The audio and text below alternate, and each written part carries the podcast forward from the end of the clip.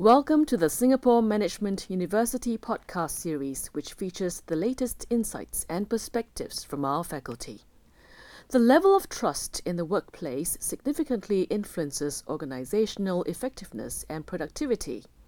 While trust is difficult to define and measure in organizations, it is becoming more crucial to develop and encourage it, especially in today's complex, volatile business environment. While some research emphasize the concepts of ability, benevolence, and integrity as means of increasing trust in organizations, are their effects the same for all members of an organization and across all cultures? Tan Hwee Hoon is an associate professor of organizational behavior and human resources at the SMU Lee Kong Chian School of Business.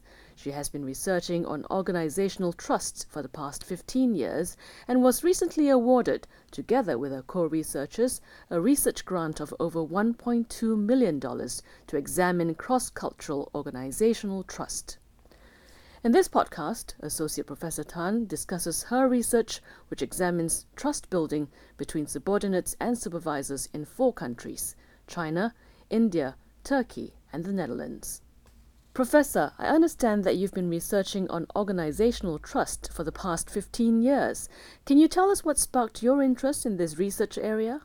Well, what happened was uh, about 20 years ago, there was a paper that came out that talked about how, for people to trust, they look at three factors of trustworthiness ability, meaning how competent you are in a job, benevolence, um, the extent to which people have good intentions towards you, and integrity, all right, meaning values, you know, that you hold dear.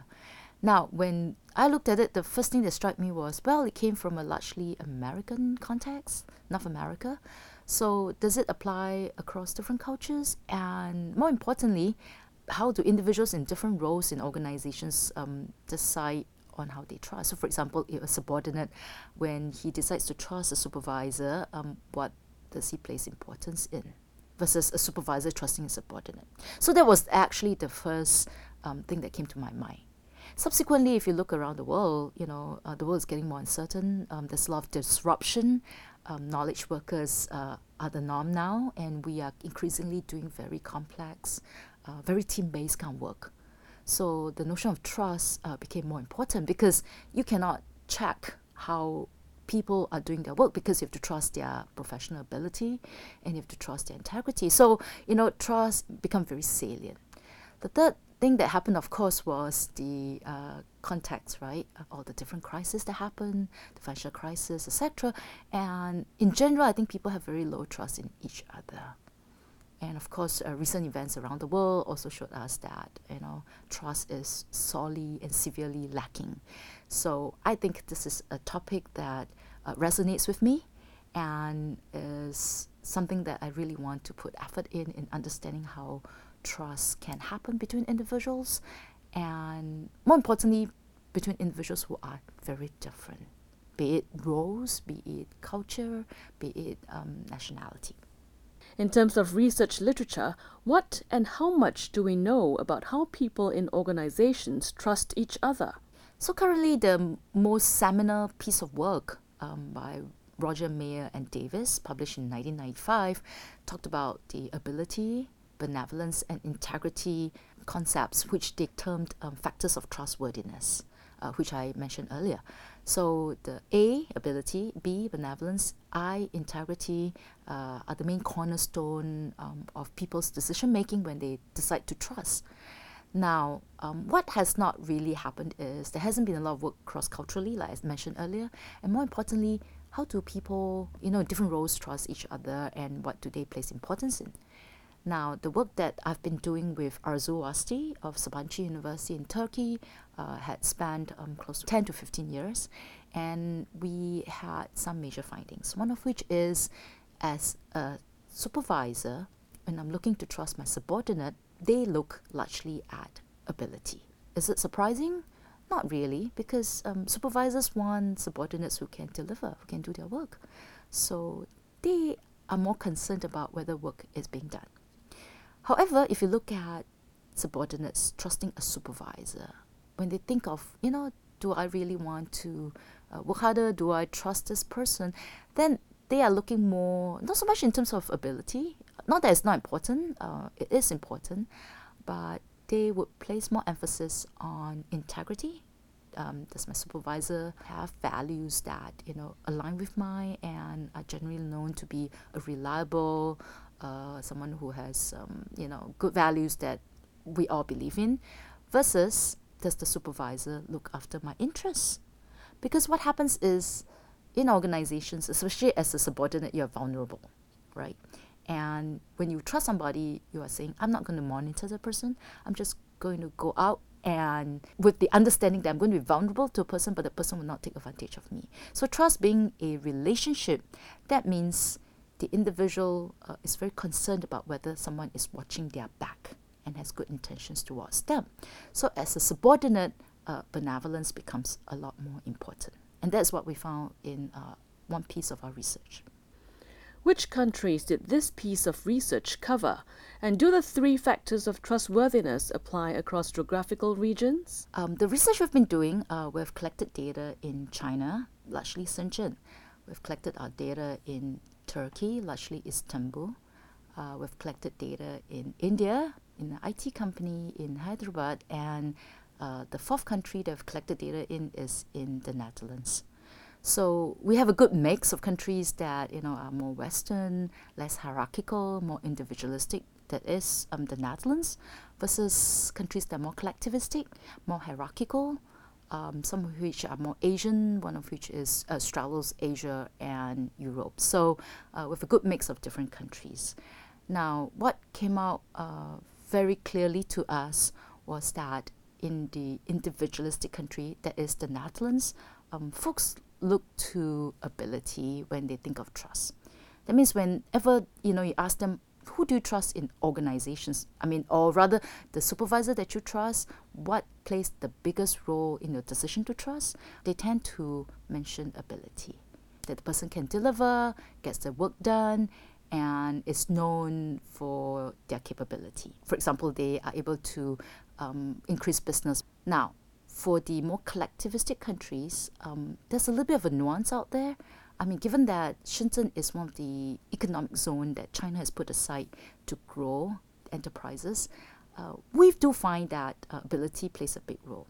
However, what comes up a lot in our discussion and in our interviews, the data shows that, for example, in China, benevolence plays a big role. People always talked about how a supervisor looks after their interests, who uh, plans their career for them, who will give them good opportunities to go ahead, and who watch their back when um, crisis happens, are the ones that place a lot of trust in. So we do see a difference between how individualistic cultures, such as um, the Netherlands, meaning people looking after their self-interest and seeing themselves as individuals versus as part of a collective. All right, that is what we call individualistic culture versus collectivistic culture, meaning folks who feel that they are part of a bigger collective. All right, so for example, China, for example, uh, India, for example, Turkey, um, they place a lot more emphasis on benevolence. And what's even more interesting is that um, they make a distinction between what I would call professional benevolence versus personal benevolence. Now, what's that? In a lot of the narratives, a lot of the um, interview data that we collected, folks do not just talk about benevolence at work. They also talk about you know benevolence in their personal lives, which is a very interesting one because sometimes when we think about it, you know when we think about trust, you trust somebody at work, all right. And the Western literature has always placed a lot of dichotomy in terms of a professional life versus a personal life. However, in the more collectivistic cultures, we find that um, that demarcation and distinction is not quite there. In other words, you know, it's porous. Uh, folks look at how they're treated in their personal lives as well. They, you know, mention things like, "Hey, a good supervisor that I trust is one who keeps my secrets." All right, who would share my personal life with me as well. On the whole, for a lot of folks, that's what they mention. Um, so coming out from the research that I do with Arzu Wasti, this was um, a very interesting one because it only tells you that, you know, as a supervisor, it's not enough, all right, to develop your subordinates' careers professionally, but also take an active interest in their lives. We think there's a lot of implications for bosses, for supervisors in the workplace.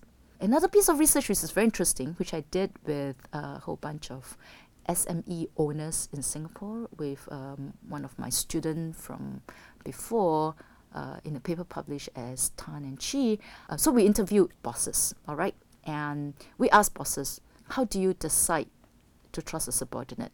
Along the same theme as what we found in the research with Arzu was, hey, bosses said, you know, I will see if the person's filial to their parents to decide if they are trustworthy. And for a lot of us, when we looked at that, we go like, why is there emphasis on the personal life or the character of the person, so to say? And one of the conjecture we have, and we think is brought by some of the research that's been done in other places and triangulates well, is that hey, you know, for the Chinese folks who are more Confucius based, more collectivistic, you are one person. You are not so and so at work, you are not so and so at home.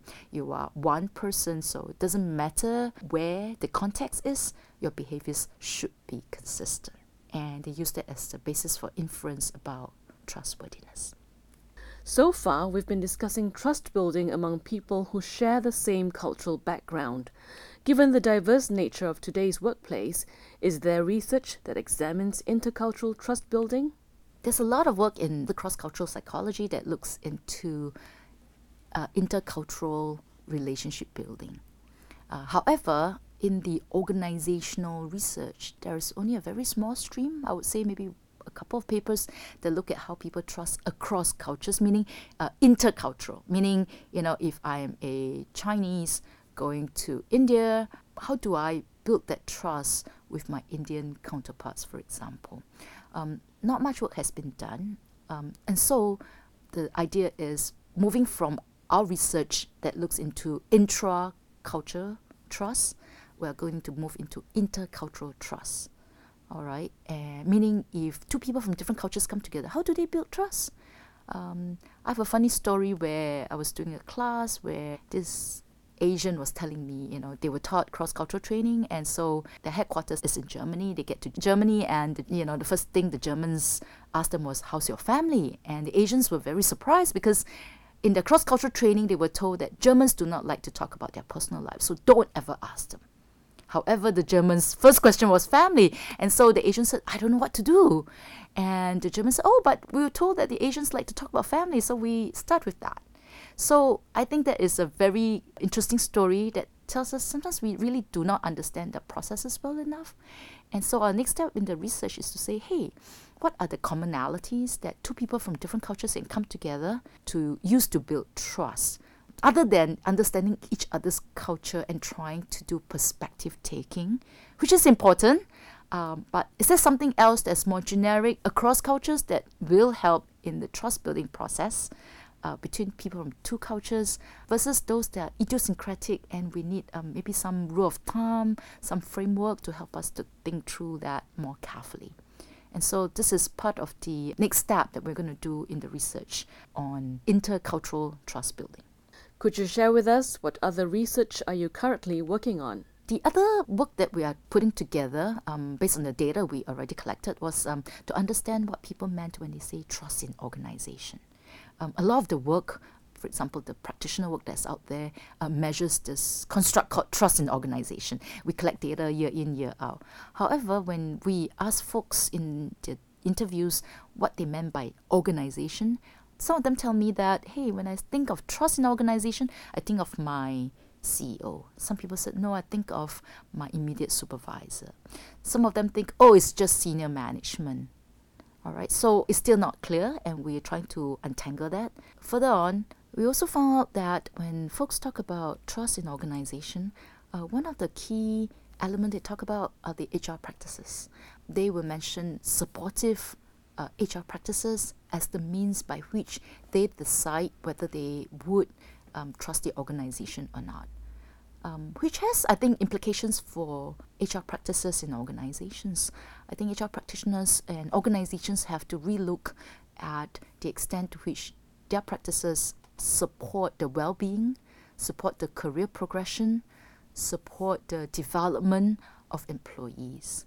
And the more supportive they are, I think um, the more likely the individual or the employees uh, will trust the organization because they said, hey, they are looking after my interests. Again, the idea of benevolence and looking after their interests from their perspective. So, um, this is ongoing research that we're doing at the moment. Thank you, Professor. You're most welcome.